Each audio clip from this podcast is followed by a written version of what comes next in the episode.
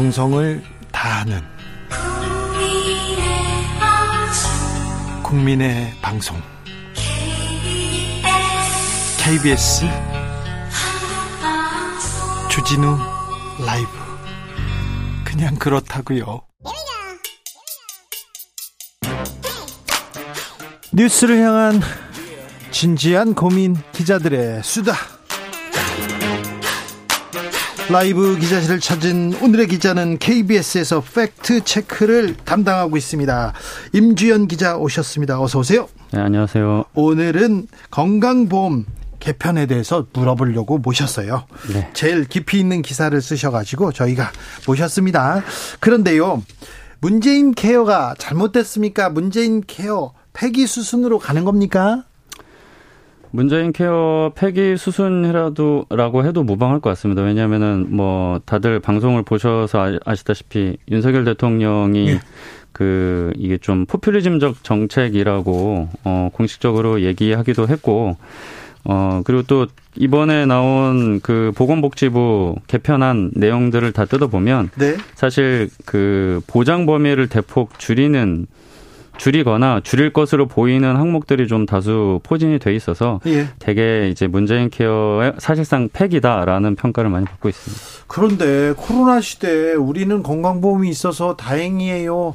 그리고 중증 환자들 그리고 저소득층들 우리는 건강보험 때문에 많이 이렇게 뭐라고 해는 많이 뭐 덕을 봤어요. 이런 사람들이 많았어요. 자부심이라고 얘기하는 사람들도 있는데 건강 보험 개편하기는 해야 됩니까? 자, 윤석열 표 개편안 핵심은 뭡니까? 그 한마디로 그 건강보험의 재정 건전성 그 재정의 효율화를 추진한다는 겁니다. 예, 그러니까 지난 정권에서 추진했던 그 이른바 문재인 케어가 네. 건강보험의 보장서를 대폭 이제 강화는 아니잖아요. 네.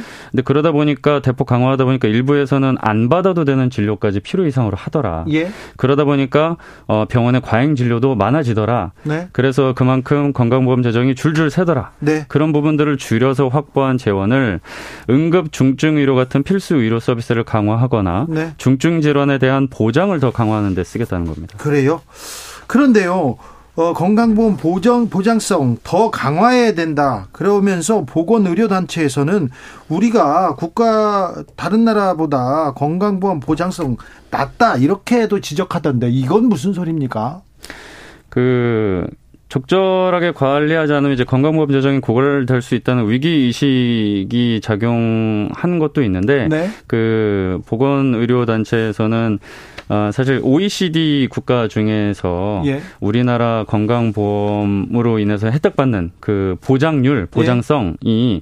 사실 세계적으로 따져보면 되게 낮다. 낮아요. 예, 되게 낮다. 그래서 이 가뜩이나 낮아서 높여도 모자를 파는 이번에 그거를 좀 줄이는 걸로 보이는 개편안이 나오니까 이거는 계약이다라고 하면서 아주 강하게 비판하고 있는 상황입니다. 그래요?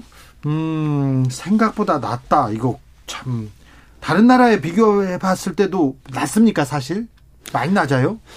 어, 사실 우리 건강보험 제도가 세계적으로도 인정받고 있고 정말 값싸고 예. 예. 좋은 질 좋은 의료 서비스를 제공하고 있다라고 생각하시는 분들 많을 겁니다. 그렇죠. 사실, 사실 저만 해도 그런 생각이 있는데요. 미국에서 다치, 다쳐본 적, 미국에서 병원 가거나 외국에서 병원 한번 갔다 온 사람들 그런 얘기 많이 하던데요.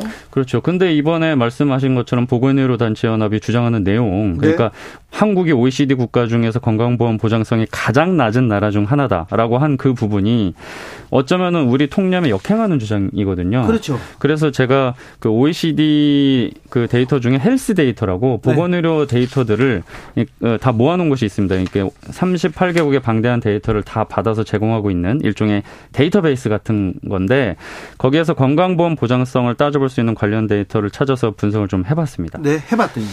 어, 우리나라 건강보험 보장률이 생각보다 매우 낮았습니다. 낮아요? 네, 낮았습니다. 그래서 제 지난해만 본 게 아니고 그 추이를 파악하기 위해서 지난 10년치를 다 뽑아서 다른 나라들과 비교를 해봤는데요. 10년 내내 다 낮았습니다. 다른 나라들에 비해서. 그 사실 더 과거로 가면 더 낮았는데 최근 네. 10년치만 놓고 말씀을 드리면 그 건강보험 보장률을 다른 나라와 비교해 보려면 이제 전체 의료비에서 공공재원, 우리 건강보험 같은 공공재원이 얼마 몇 퍼센트나 차지하고 있느냐. 반대로 어, 개인 호주머니에서 직접 내거나 민간보험에서 얼마나 차지하고 있느냐. 그거를 따져보면 되는데요. 2012년부터 지난해까지 의료비 총액 대비 공공재원 지출 그 비율을 살펴보니까 OECD 평균치가 10년 내내 70%가 넘었거든요. 네. 그런데 한국은 50대 후반에서 60대 초반 한 10%포인트 넘게 차이가 났습니다. 10년 내내. 그리고 이를 순위로 뽑아보면요. 그 조사 대상 38개국 중 34위에서 36위를 오르내려서 OECD 국가 중 최하위권을 벗어나지 못했습니다. 보장성이 낮은 나라네요. 네. 그래서 그러면 우리보다 공공재원 지출이 더 적었던 나라들이 어디나 보니까 방금 말씀하셨다시피 대표 주작격인 미국 들어가 네. 있고요. 그리고 멕시코, 그리스, 칠레, 라트비아, 포르투갈로 나타났습니다. 그러니까 이 의료비 지출에서 공공재원이 차지하는 비율은 다른 지표를 통해서도 확인이 돼요. 그래서 우리 복지부와 한국보건사연구원이 지난 9월에 발간한 자료, 사실 이것도 그 OECD 데이터를 기반으로 한 거라서 크게 다르진 않는데 거기에 대한민국 경상의료비라는 것이 있습니다. 아, 경상의료비 중에 건강보험 같은 그 정부 의무 가입자도 비중이 얼마냐라를 그 지난 11년치를 따져봤더니 마찬가지로 OECD 평균에 한참 미치지 못했어요. 그러니까 경상의료비라는 거는 한 나라의 국민이 보건의료 재화와 서비스를 구매하는 데 지출한 총 비용인데 이게 이제 의료복지 지출 규모를 보여주는 대표적인 지표거든요. 알겠어요. 예, 그것도 굉장히 어, 낮았다. 예, 낮았다. 그럼 기자님 그러면 우리나라는 값싸고 질 좋은 의료 서비스, 의료 질 좋은 건강보험을 갖고 있다. 이거 잘못된 생각입니까? 그게 좀 나뉘는 것 같아요. 그러니까 네. 그 지표들이 되게 여러 가지가 있는데 결론적으로 말씀드리면 어떤 중증 질환 그러니까 중, 그 병이 중하신 분들은 입원 치료를 하게 네. 되잖아요. 네. 그 입원 치료에 해당하는 그 보장 비율이 상당히 굉장히 낮았습니다. 제가 기억하기로 어 2019년에는 OECD 어, 국가 중 꼴찌를 기록할 정도로 굉장히 낮았고 반면에 의약품이나 치과 치료나 이런 것들은 OECD 국가들 중에서 중위나 중상위 수준으로 좀 낮, 그 양호하게 나오거든요. 예. 그러니까 일상생활에서 이제 중증 질환으로 입원하시는 분들이 국민 전체에서 차지하는 비율이 뭐 다수는 아닐 테니까 네. 대체적으로 아 우리 좋다라고 느끼지만 사실 어 보장에 필요한 중증 질환 입원 치료는 거의 꼴찌 수준이라서 네. 양면성이 있는 것 같습니다. 건강보험 그럼 개혁할 부분이 좀 있네요. 어떻게 개혁해야 됩니까? 앞으로 어떻게 흘러갈까요? 어, 결국에는 이제 그 어떻게 누수를 막느냐가 이제 관건인데 네. 사실 좀 누수가 되는 부분들이 있기도 하거든요. 어, 근데 이제 이게 워낙 다양한 이해 그 주체들이 얽혀 있는 데다가 뭐 인구 구조, 경제 여건 되게 굉장히 복잡한 문제입니다. 그래서 주무부처인 복지부에 물어보면 과거에 했던 우리 보장성 강화 정책에서 후퇴하는 건 아니고 그냥 그 과다하게 의료 남용에 발생하는 부분을 줄이는 거다라고 그 계속 줄여야죠. 네, 계속 얘기를 하는데 여기에는 모두가 공감을 합니다. 근데 앞서 말씀드린 것처럼 이게 참 어려운 작업이기 때문에 그 보건의료 단체 연합은 결국 보장이 축소되고 국민 부담만 더 늘어나는 방향으로 조정되지 않겠냐 이렇게 보고 있는 건데요. 그 어쨌든 뭐 정부든 뭐 단체든 다 공통적으로 주장하는 바가 어, 그 건강보험 존재 가치는 의료비 지출에 대한 국민 부담 줄이고 특히 취약계층의 을 국가가 재정적으로 보호해야 한다는 거거든요. 네. 그리고 당연히 재정을 안정적으로 운용해야 된다. 요거는 다 공감을 하고 있는데 다양한 현실 한계 속에서 다만 어떤 방법으로 그 두 마리 토끼를 다 잡을 것이냐. 거기에서 의견 충돌이 일어나는 거니까 또 복지부가 이제 조만간 또 각계 의견을 더 취합해 가지고 최종안을 마련한다고 하니까 네. 좀그 너무 서두르지 말고 네. 면밀한 검토가 필요해 보입니다. 알겠습니다. 중증 환자들 더 뭐지 더 보장하도록 노력할 거고요. 그다음에 구멍은 메우고 빈, 빈 곳으로 이렇게 새 가는 돈은 막을게요. 이렇게 어, 개혁할게요. 이렇게 얘기하면 되는데 굳이 또 이렇게 선정적으로 문재인 개혁 이제 없앤다 이 얘기가 나오니까 이게 또 무슨 얘기인지 건강보험은 잘 되고 있는지 오늘 얘기 잘 들었습니다. 네. KBS 임주연 기자 함께했습니다. 감사합니다. 네, 감사합니다. 교통정보센터 다녀올게요. 김한나 씨.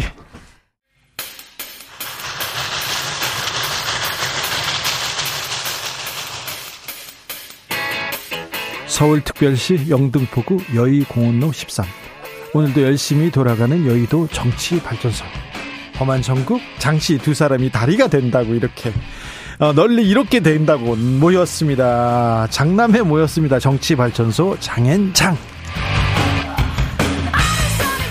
정치 평론계 최고 공격수 두 분 모셨습니다. 장성철 공론센터 소장 어서 오세요. 네, 안녕하세요. 장성철입니다. 그리고 정치 기, 전문 기자 장윤선 어서 오세요. 네, 안녕하세요. 네. 아니 제가요 방송 나가서 네. 진짜 정말 보수우파 패널 장성철입니다 그랬더니요 네. 안 믿어요. 왜 안 믿어요? 그러더니 저한테 보수우파 패널 호소인이라는 또 별명을 호소인까지? 네. 저 호소인이에요. 네, 알겠어요. 재밌네요. 자, 보수 진짜 정통 보수 우파. 네. 정통 보수 우파. 장성철 씨 모셨습니다. 중도 보수 정도 해도 될 것 같아요. 아니 합리적이에요. 합리적 아니, 보수. 보수 는 보수는 네. 좀 지켜야 될 게 있는데 일단 음. 격이 있어야 되고 막말하면 안 돼요. 네, 품격이 있어야 돼요. 네, 일단 기본적으로. 네. 아 오늘 욕하려고 나왔는데 품격을 지키라고 하시니까 또 이게 제 컨셉이 아, 안 맞습니다. 맞는 그렇습니까? 욕설을 네. 하시네. 네. 자, 국민의힘 전당대회 막막 막 출발한 것 같습니다. 전대를 바로 바뀌었어요. 그래서 그러면요 전대룰이 이렇게 바뀌어가지고 당원 투표 100% 결선 투표 거기다 역선택 방지 이러면은 유승민 후보는 좀 가망이 없습니까? 가망이 아주 없어졌죠. 아주 없어졌다고요? 네. 왜요? 왜냐면은 일단 당원 투표로 하면은 당원이나 국민의힘 지지층에서는 지지율이 낮아요. 일반 국민 여론조사 했을 때보다 상당히 낮다. 그리고 윤핵관들이 지금 앞 다퉈가지고 배신자다 하면서 막 때리잖아요. 네. 아니 그 배신자 프레임은 이제 너무 철진한 것 같다는 좀 생각이 들고요. 네. 동지가 아니다. 네. 더 이상 우리는 그를 동지로 생각하지 않는다. 아니 그러니까 오래됐다. 뭐 이런 얘기를 하더라고요. 계속 얘기하잖아요. 네. 근데 제가 이제 쭉 당원들의 분포나 분위기를 보면은 대략 30% 정도는 이준석 대표를 지지한 사람들 플러스 이준석 대표를 그 유승민 대표를 지지하는 사람들 플러스 당이 이대로 가면 안 될 것 같아 하는 분들 플러스 하면 한 30%될 것 같아요. 그래서 예선에서는 뭐 1등 할 수도 있겠지만 결선 투표 가서 1, 2등 붙으면은 나머지 70%가 대통령을 강하게 지지하는 분들 당원들이거든요. 네. 그래서 결국에는 결선 투표 가서 안 될 가능성이 있다. 어쨌든 당대표를 안 만들기 위한 저런 룰을 만들었기 때문에 더 강하게 그런 작업들을 할 것 같아요. 가만히 두고 보지 않을 것 같아요. 제가 오늘 친윤계 쪽 취재를 해보니까 자꾸 이런 식으로 나오면, 어, 유승민 심판 투표를 당원들이 할 거다. 이제 그런 얘기를 하더라고요. 그러니까 너무 재밌는 선거가 돼버렸어요. 그러니까 네. 유승민을 막아라 이거예요. 그렇죠. 혹시 예, 강신호 네, 변호사 취재하신 아니, 거 아니에요? 아니, 아니, 강신호 변호사는 의원이 아니잖아요. 저 그래 국회의원들 취재하는데. 강신호 변호사 윤핵관은 윤핵관이죠? 윤핵관 호소인. 음. 그 김핵관 아니에요? 김핵관? 아, 김건희 여사의 아, 팬클럽 네. 회장이기 때문에 네. 김핵관이라고 불러야겠죠. 네. 네. 여하튼 당내 분위기는 녹록치 않은 것 같고요. 제가 오늘 일부러 사선 이상 의원들한테 전화를 쭉 돌려봤어요. 네. 당의 어른들이라는 분들이잖아요. 네. 아니 당이 이렇게 갑자기 누군가를 배제시키기 위해서 네.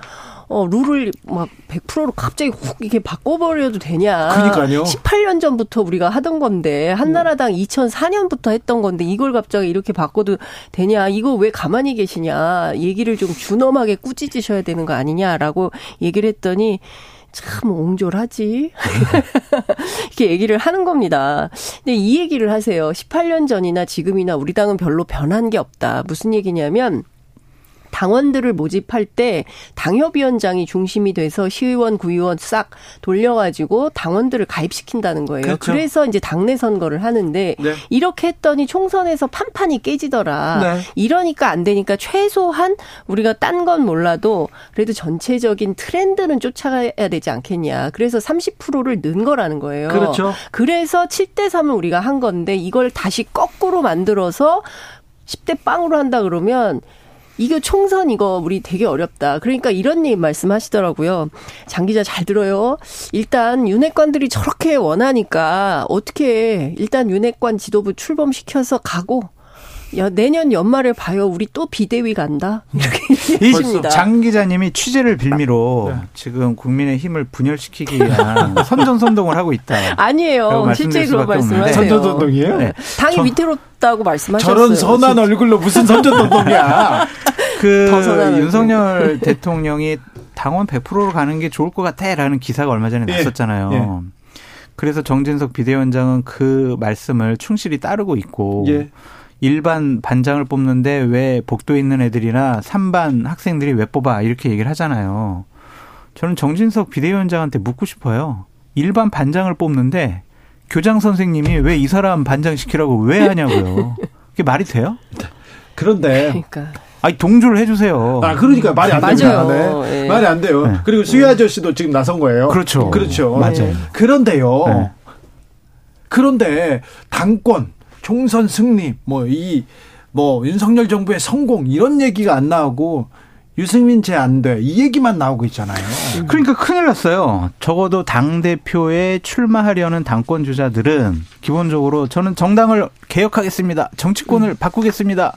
대통령 성공을 위해서 우리가 정당 당 대표가 돼가지고 집권 여당으로서 제대로 다- 왜요? 네. 그렇게 얘기하는 사람은 강신업 변호사밖에 없어요. 강신업 변호사 그런 얘기. 네, 아니요, 그랬어요. 안철수 의원 같은 경우에도 네. 뭐 중도 확장론 얘기하고 뭐 주장합니다. 그리고 수도권 MZ 세대가 동의하는 당 대표 뽑아야 한다고 말은 해요. 그러니까 주장은 그렇게 하는데 현실은 전혀 반영하지 않는 방식으로 간다는 거죠. 현실은 제가 대단히 윤석열 구태의연- 대통령과 더 친해요. 그러니까요. 관저도 갔다 왔어요. 이런 얘기만 나오니까 저왜 한심하다고 볼 지금 무슨 얘기하냐면 오히려 윤핵관들이 윤핵관 호소인들이 네. 윤심파리를 너무 세게 하고 있다. 이거 좀 심각한 문제다. 무엇보다 대통령을 관저에서 만나고 나오면 그건 그냥 정치 도의상 입국 이렇게 해야 되는데 거의 뭐 실시간 생중계 하듯이 다 얘기가 나오니까 네. 이건 좀 심하다라는 얘기를 그 하시더라고요. 당이 참 큰일 났어요. 어쨌든 정상적인 전당대회 모습을 전혀 띄고 있지가 않다라는 예. 생각이 들고 지금 당에 있는 의원들이나 언론들이나 도대체 윤석열 대통령은 누구를 마음속에 두고 있는 거야? 다 거기에 이것만 관심 지금. 관심이 있는 거예요. 거기에 관심 있는데 마음이 없다는 이게 말이 거예요. 되냐고요, 근데 이게. 지금 대통령은 누구를 할지 아직도 마음을 못 정했다는 거고 그래서 어 너희들끼리 싸워서 이기는 사람이. 예, 내 편이야라고 생각을 한다는 거죠. 지난번에 결선 투표 얘기하셨잖아요. 이런 이럴- 상황으로 계속 가는 게 제가 보기에는 오히려 당을 망치는 길이다. 그 이럴 해당 행위를 하고 있다. 이런 근데 생각이 이럴 좀 수가. 있을 것 같아요. 일단은 서류 전형 통과한 사람들이 있고 서류 전형 통과해서 면접까지 본 사람들이 있고 그 다음에 서류 전형을 통과하지 못한 유승민 의원 같은 분들이 있고 그런데 면접을 봤는데 이 대상자들이 별로 신통치가 않다고 생각을 하시는 것 그래서 같아요. 권영세, 원희룡, 차출론 계속 나오는 거 그래서? 낙하산 후보가 네. 지금 주목을 받고 있다라고 볼 수밖에 진짜 없고 주목 받고 있어요. 권영세. 근데 저는 자가 발전인 것 같기도 제가 하고. 예, 취재해 보니까 자가 발전 같아요. 그래요? 권영세 장관의 경우에는 초반에 이제 두 가지 얘기가 정치권에 떠돌았어요. 본인은 총리를 원한다. 아니다. 음. 대표를 원한다. 네. 둘 중에서 어떤 거든지 하면 좋겠다라고 하는데 이태원 참사가 핵심이죠. 음. 터진 거죠. 네. 그래서 사실상 어렵겠다. 그래서 한간에는 여의도 인근의 어- 모 빌딩에 사무실도 얻었다가 철수했다. 이런 얘기도 나돌고 있습니다. 당 그렇군요. 관계자들이 그런 네. 얘기를 해주고 있어요.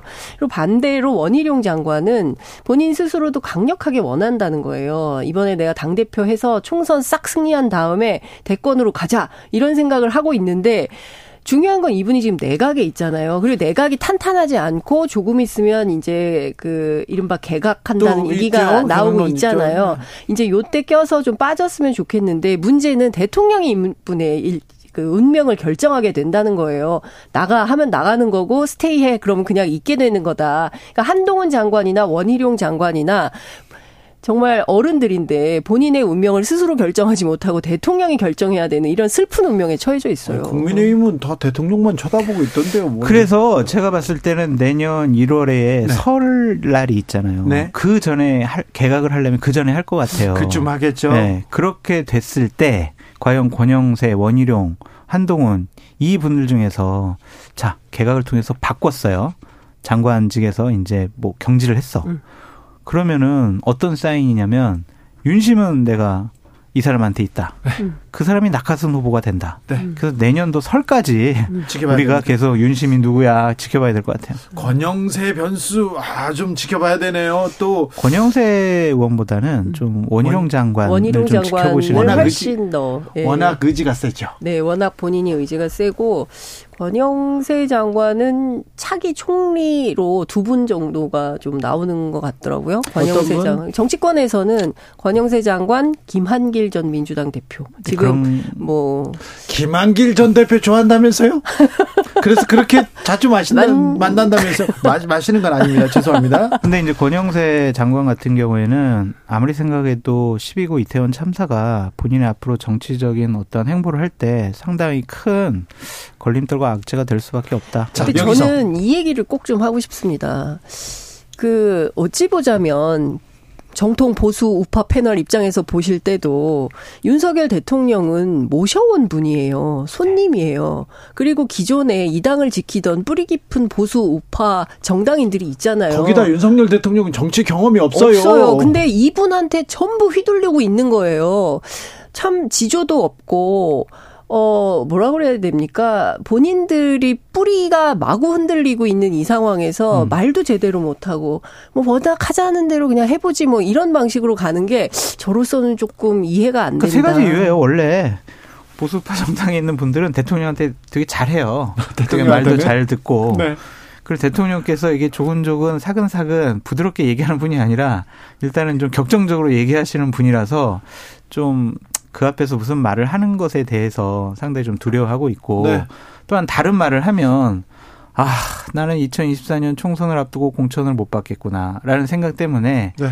상당히 자제하고 있는 분위기다. 알겠습니다. 아무튼 윤석열 대통령이 검사 시절에 정책적, 정무적, 정치적 판단을 잘하던 분은 아니었습니다. 거기 잘 아시잖아요. 네. 주진우 PD님께서. 뭐 검사 시절에는 제가 진짜, 알았는데 네. 정치인 윤석열은 완벽하게 다른 사람이어가지고요. 아. 뭐, 무슨 이분이 왜 이러지 이런 생각도 드는데 음. 아무튼 전화 한번 해보세요. 왜 그러시는지. 아니 제가 왜 전화를 해요?